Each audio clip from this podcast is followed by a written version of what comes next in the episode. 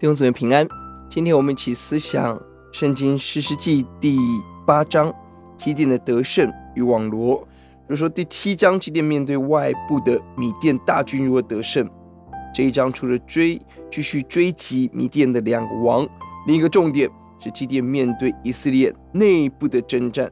一到三节面对以法莲支派无理的争吵，而基甸选择谦卑的成功的处理。这个危机，四到九节面对无情的迦得支派的书哥人跟比努伊勒人的冷嘲热讽，拒绝提供粮食；十三到十七节就刑罚这两个族群、两族人；二十二节是以色列人要求他做王，而他拒绝了；二十四到二十八节他制造以弗得，却成为日后的网罗；二十九到三十五节他儿女成群，但过世后以色列人拒绝。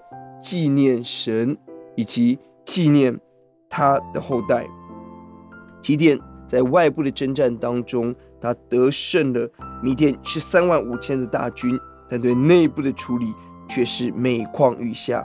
从谦卑公义，从谦卑到公义的处理，从网罗到完全的失败，可以看到可见的军队可怕。那看不到内部的问题，才是真正的危机所在。神要帮助我们，让我们积极促进合一，保持正确的信仰，传递给下一代。这章钥节在二十七节，基甸以此就是所收集的这些金子，制造了一个以弗得，设立在本城俄弗拉。后来以色列人拜那以弗得，行了邪淫，就是做了基甸和他全家的网罗。基甸为主征战得胜，用战利品做了一个以弗得，可能是大祭司求问主的袍子，或是一个神像。本来目的是要纪念战争得胜，却成为以色列人膜拜的对象，成为网罗。得胜的记号，却成为偶像的记号，何等的讽刺！这次的得胜，却成为下次的失败。我们要何等的战兢！求主怜悯，我们来祷告，求你帮助我们，让我们看到敌人不但在外面。